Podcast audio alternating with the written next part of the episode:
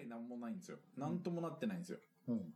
で、パッてみんなで足の方見たら、思いっきりこう、足こう、ストンじゃないですか。片っぽだけこうなってたんですよ。え ?L 字ってこと？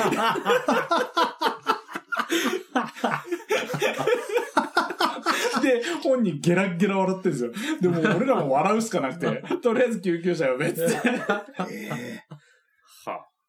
そういうのはあったんですけどね。その後はどうだったの？もう普通に運ばれて、うん。もうその人も綺麗に折れてましたね。全全治何日、何日ぐらい？その人でも、結構かかったっすね。うん。元通りに、元通りになった？元通りにはなったっすああ、すごい。うん。多分ボルト今でも入ってると思いますけど。本当ボルト入れたって言ってたんで。サンバなんて、だってね、に3年ぐらい前に俺だったから。ふってもう今一緒にいたのに、消えた。2秒ぐらいして消えたと思ったら、近いからね。うん、あ地面に横たわってたからね。で、ゲラゲラ笑ってる。やべえ、呪われたと思って。何やってるっつって。いや、立てない、歩けないっつって。酔っ払ってんだなと思って。そうっすよね。だからそれ、その時に、それこそ、サンバさんの足も L 字とかにきれあの、わかりやすくなってたら、その場で救急車ってなったかもしれないですけどね。ね。いやー、もしなってたら俺指差し笑ってたらあの時のテン、あの時のテンションだったらなってる。忘年会の。二次会ぐらいだったから。すごいね。いやー、それで仕事行ったってのはすごいですよ、本当。ね。でも一番の被害はやっぱりその帰りの、あの、階段降りられないって言って、うんエレベーター乗って、そこで知らん女に。あらぬ疑いをね。いきなりもうラブラブチュッチュしてみて、今ここの場所で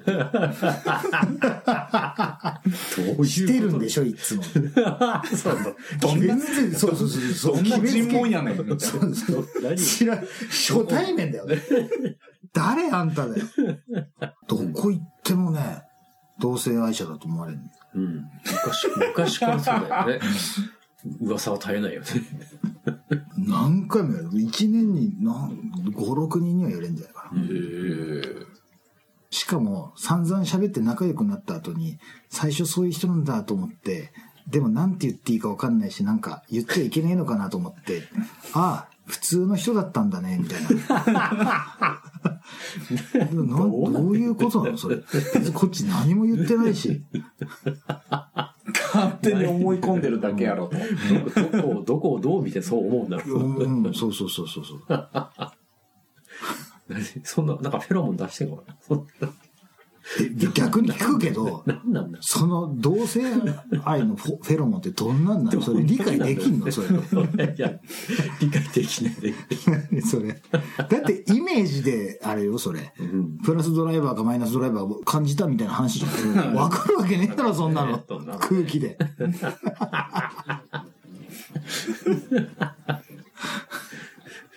何だったんだろうね。え、ちょっと待って。え？ね、これ、録音してんの？これ。ランチポケットレディオ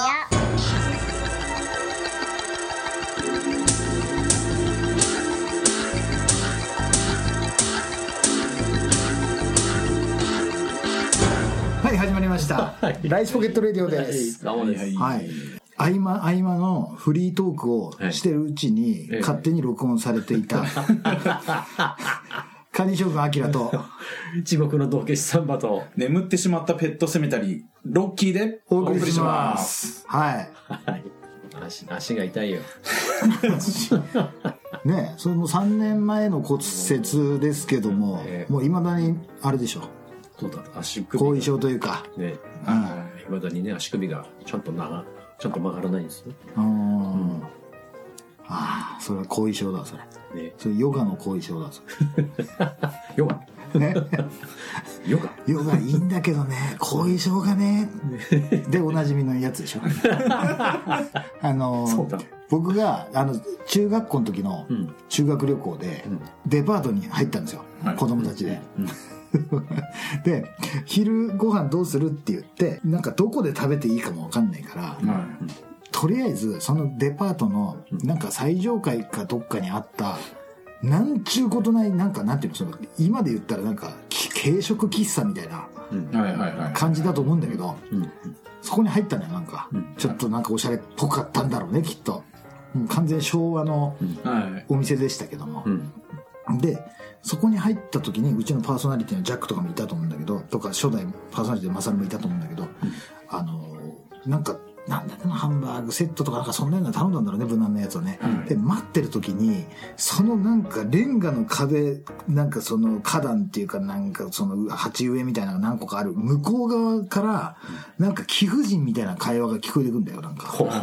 うんで、その時に、あのーいや、ヨガいいんだけど、後遺症がね、って。どんなヨガしてんいやいやいやって聞こえてきたんだよ。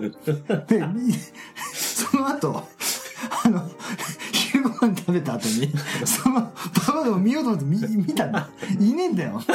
もう帰ったのかわかんないけど。で、最初から、そんなのいなかったのではっていう。っていう説も。真正面に座ってた別の友達とかは、うんそんなの聞こえなかったって言って、言ってんかどうか。いや、まずいね。そう。そんななんかその14、5歳の時にん、一瞬だよね、どっかの街で、その、いいんだけどね、後遺症がねって言ったのが、この40何歳になって未だに生き続けてるその言葉。まるで昨日見たかのように。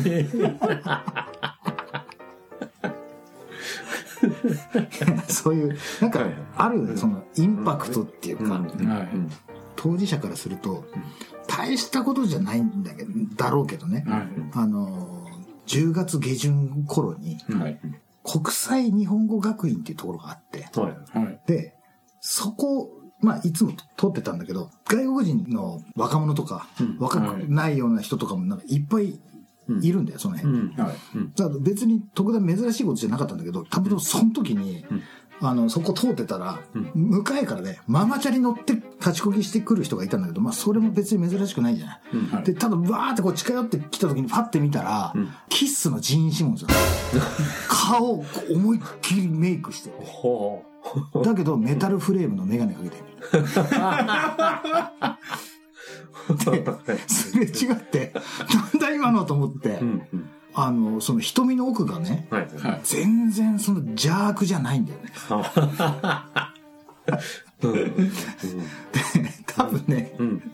あの、学生内同士のハロウィンパーティーだったんだと思う。ああ、なるほど。はいはいそれで、多分家ではい。はい。仮装っていうかその化粧しはい。はい。してはい。はい。はい。メイクをして、ん それで自転車で来たんだろうね。普通にキスメガネかけてた。私服でね。シックで、シックで、マウンテンパーカーみたいな。もうちょっともうこれじゃちょっと薄いかなっていうぐらいの感じその通り、面白い通りでさ、うん。こな高級住宅街というか、ななんていうか、ちょっとやっぱね、富裕層が多い。ところみたいなんだよ。はい。で、俺、駅に向かって歩いてる時に、はい後ろに、あの、中学生ぐらいの男の子が3人メガネかけた。そのまたメガネかけて その3人の男の子が歩いてて、うんすごい、なんていうのかな、その、育ちが良いというか、はいあの、すごい勉強できる子たちなんだろうなっていうのをもう見てわかるような感じで。はい。で、多分その、多分僕と同じように駅に向かってたんでしょう、きっと。その一本道をね。だから、このずっと同じ、あの、感覚でずっと後ろにいる。会話が聞こえてくんだよね。そしたらね、こう言ったんだよね。あの、三大整形外科医は、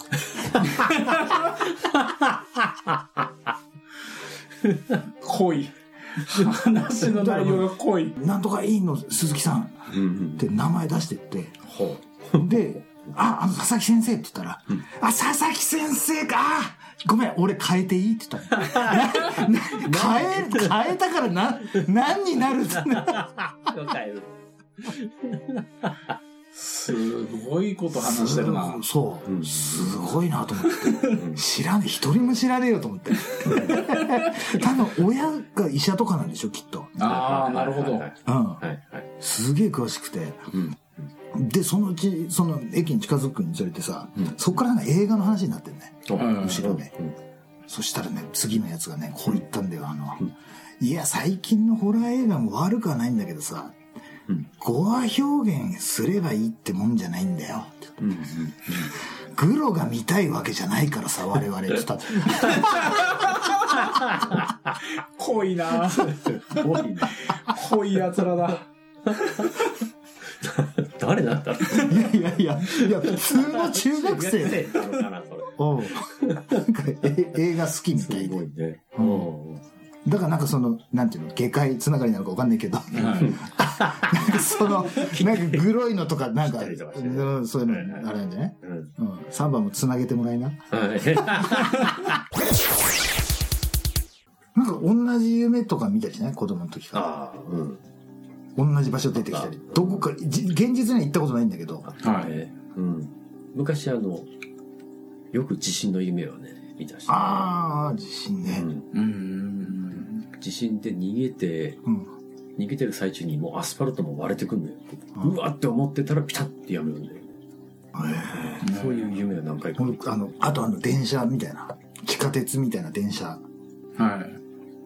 うん同じ時間なんだよね。うん。え夢だよ。ーはい。必ず同じやつ乗ってんの。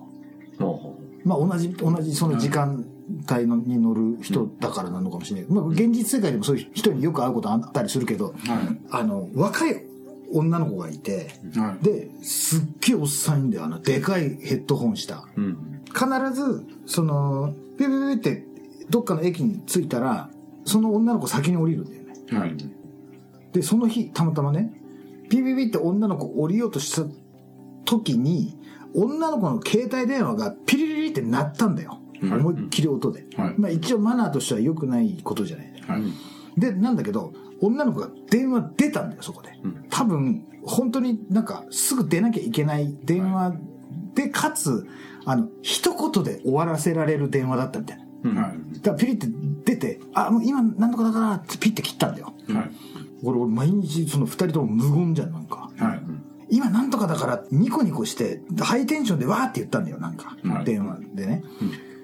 で、その途端にそのおっさんがいきなり怒って、降りようとする女の子のカバン掴んで、ダメだお前。なんだ今の電話？で、いや、すいません、なんか電話したことはやめます。いや、違う。なんだ今の電話の内容は？はい。って言って、で、わ周りもわんわんわん騒いで、そこ駅員みたいなのが来た来たんだよ、そこで。で、どうしたんですか？って言ったら、いや、この子、あの、今電話で、って言って。あ、なんか、携帯電話使用されてたんですか？っていや、違います。鳴ったんだけど、鳴ったけど、一言切っただけですって、もうつやらないですから言ってやりとりしてた時に、そのおっさんいきなり来るって俺の方向いて、ねえ、いつもこんな子じゃないのにね、って言って。知らねえよ。その、いつも見てたの、その、そのおっさんと女の子が乗ってるところで自分乗っててっていう。だけど、その、ある日、そのヘッドホンしなかった日があってその時に女の子が電話出て、ああなんとかってはい。言って、そっからその夢見てない。へえ。そのなんか変化は何だったんですかね、その最後の。わかんないけど、俺のあれだよ、推測ではだよ。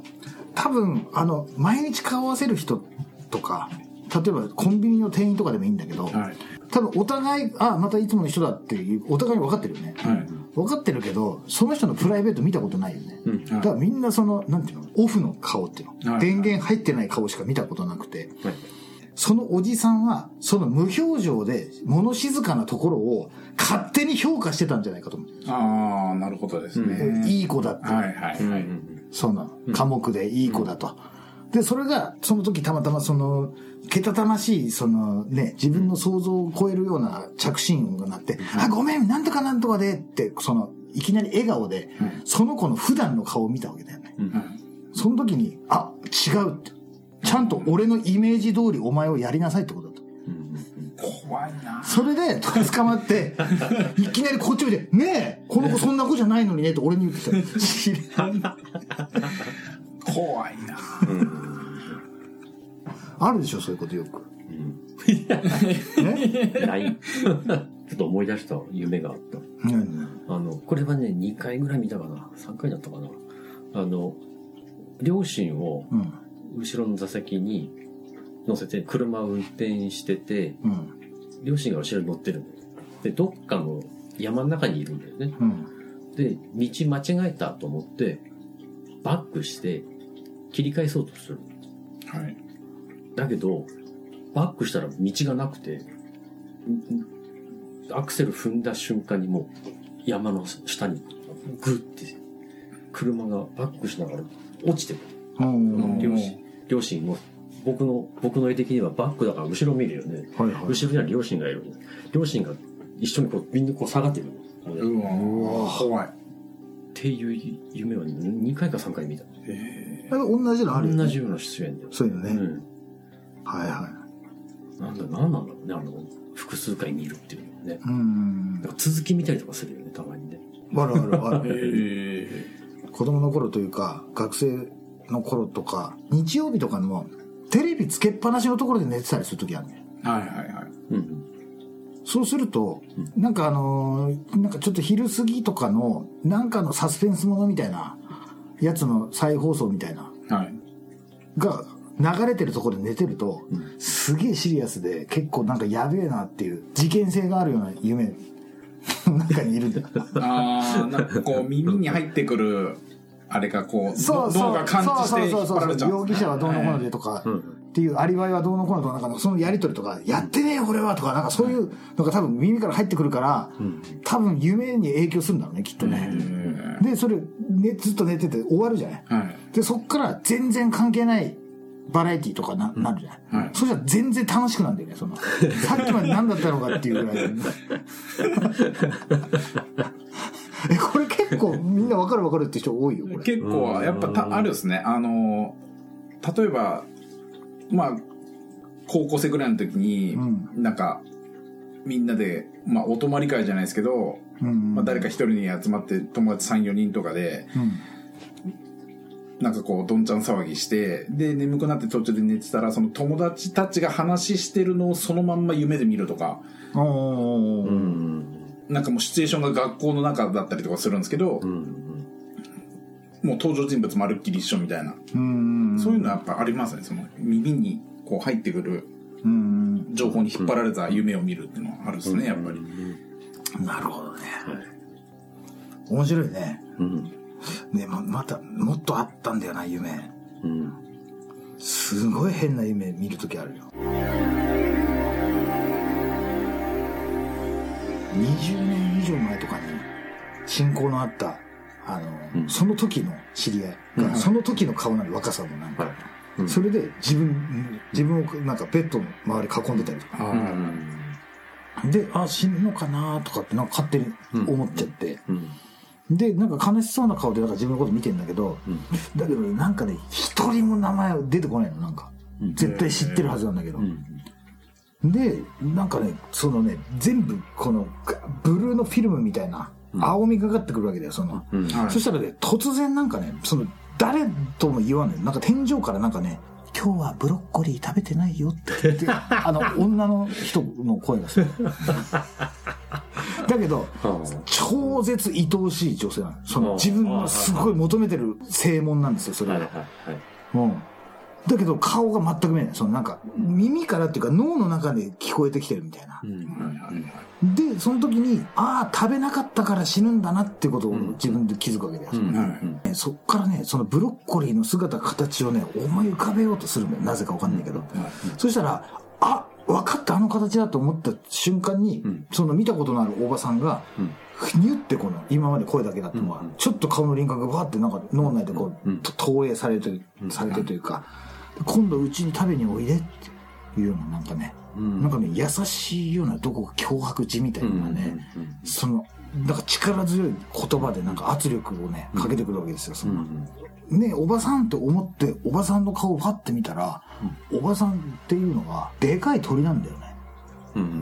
おばさんじゃなないんだよ。でもよく考えたら、その、オウムが、なんかあの、無機質にただ同じことを覚えた言葉を繰り返してるみたいな、そんな風にも聞こえたような気もするの、その、なんかブロッコリー、ブロッコリーみたいな。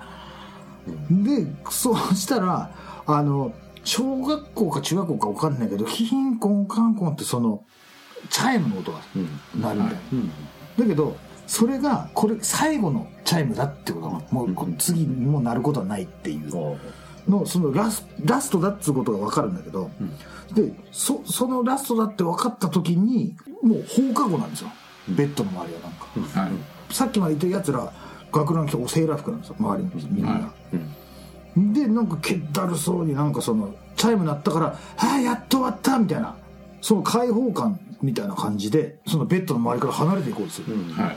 その離れていくやつらに何か言おうかなって言ったけどでもなんて言葉が出てくるわけでもなく、そこがむくっと自分がね、はい。起き上がるんだよ、その出てった子らと全く違う道がポワンってあって、でそこに歩み進んでいくとねなんか生温かいトンネルが見えないんだけどこれ筒状になってんなっていう暖かいトンネルだなっていうのが分かって、でそこパーってくぐったら桜がうわーってなって、ま、待ってる外で、はい。あったかいんですよ、さっきまでねコンクリートの冷ややかな空気だったんだけど、はい。外がなんかね暖かいんですよ、春休みが終わって新たに進学する学校の教室に入っていくわけですよ。はいそしたら担任の先生かなんかがいて、でその副担任みたいな講師みたいな人が現れるんですよその、はい。なんかそのプリントかなんか持ってくるような手で来るんだけど、それ見たら手にねでかいブロッコリーを持ってるわけです でブロッコリーを運んでくるわけだよ、ああブロッコリーあそうブロッコリーって思い出したら、またベッドの上にいるんですよ。ふって思うんですよ、学校なんて最初からなかったよ、だって親は行かせてくれなかったもん学校になんか、って自分で悪態をつく自分に気づくのよそこに、はい。またその自分の周りに人が囲んでいることを気づくわけですはい。でその囲んでいた人たちは今度「あー」っていう安堵の表情なんですよ、まるで僕がなんかそのしなんか生と死の間から戻ってきたかのような感じなんですよ。なんかそのときめいた感じになってて、そっからピーって言ってあの心肺機能が停止するような、その機械が。はい。でその機械音がしてであ俺死んだのかなと思ったらあのみんなまた安心したあ死んだんだ。おーオッケーオッケーみたいな感じで、安心した様子でゾロゾロゾロって帰っていったんですよ。はでまたそのそいつらの後ろ姿見たらみんなその学生服着てて、で花束持ってて、あの卒業式なんていうの？卒業証書入ってる、ひなん賞状入れる筒みたいなのを持ってる、だからこれ卒業式の帰りなんですよやつらは、は最初ねなんかうっすらはーんってなんかなってた時にみんな花束持ってるっていうのなんか視界に入ってあこれ僕にくれるんだなっていう花束みんな僕のために花束持ってきたんだっていうふうに勝手に思い込んでったってことのに対しての羞恥心が一気にわーって湧き上がってきて一人でってやってるの。いはい。でだけどそれ一人で笑ったわけじゃん、でその一人で高笑いしたのを誰かに見られてないかって周りこうね、うわって恥ずかしいって見たらうちの犬とかあの鳥とか、ま昔飼ってて死んだやつとか、みんなが無表情で俺のこと見てるんだよ、そこで一人ぼっちなんだってことに気づいて、そこで号泣するわけですよ一人で、はい。でその頬を伝う涙がすっげえ冷たかったんだよ、あの本当冷凍されてるみたいな、はいその目からすうわっていうそのひちょっとビクって引くぐらい冷たかったの。はいだけどそれは冷たかったっていう理由が涙のせいじゃなく深い深海に沈んでいくっていう途中だったっていう状態なんですよ漆黒の闇の中にこう沈みながらああそっか身寄りもし知人もいない僕はもう老人なんですよ。でこの老いぼれた体を自然に預けてそのままああそういうことだったんだね、って何かを悟って海の底の方にしまうふくらーっと朝目覚めたっていう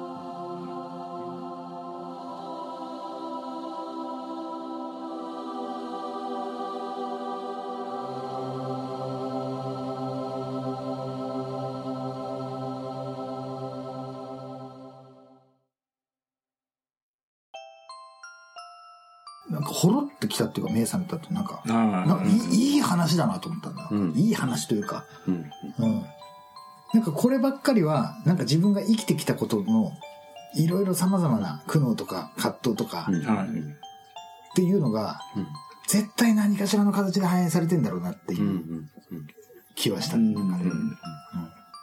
そんな夢です。うん。はい。何長々とこんな話してんの？いや、ちょっと映像化に向けて、えいやいやいや、無理でしょ。無理でしょ、それは。すごく大変だよ、あれ。うん。うん。うん。でも最後のね、なんか、孤独感を感じながら沈んでいくっていうのはなんか寂しいだからなんかそねんな遠じゃないけどね、うん自分ってもしかしたらそんなのかなっていうこと考えたりしてんじゃないかな、多分。うんうんその、こ子供とかもいなくて、うんうん。うん。そのまま、その先に生まれた人たちは亡くなってって、うん自分が最後に身寄りもない状態で、うん、人で、そのひっそりと天に召されるというか、はい土に帰るというか、なんかそそういうふうに落ちていくっていう自分を感じたんじゃないかなっていうようなうん夢だったね、それはね。うん。うん。まさか、まさかブロッコリーからこんな展開になるとは思そうだね。うんすごいんだよな。片方がこ小さいコブでこっちでかいんだよね。すっげえ塩入ってんだかね。めっちゃめちゃ緑だね。塩、いあの、茹でるのにさ、すっげえ塩入ってるみたいな。めっちゃめちゃギラギラしてる。そんなわけで、はい。はい。ライチポケットレディオは皆様からメールを募集しております。はい。宛先は e メールライチポケットアットマーク Gmail.com です、はいスペルは LITCHIPOCKET アットマーク Gmail.com です、はい。はい。こちらの E メールアドレスはお聞きのシーサーブログ並びにポッドキャストの方にもリンクが貼られております。はい。お送りの際はライチポケットネームをお忘れなく、ライチポケットレディオはライチポケットレディオツイッターというのをやっております、はい。ライチポケットダイアリーというブログもやっております、はい。そちらもよろしくお願いします、ということですね。はい。はい。はい。ちょっと長くなったのかな？どうなのな、いや、なんだろうなこれなら、うん、ゼウスも喉乾くんじゃないですか。うん。ねえ、そんな子じゃないのにね。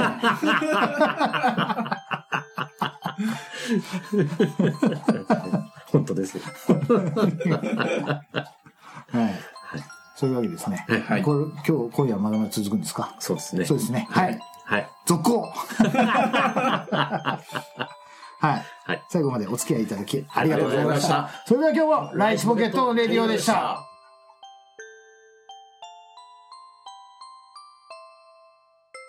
今日はブロッコリー食べてないよ。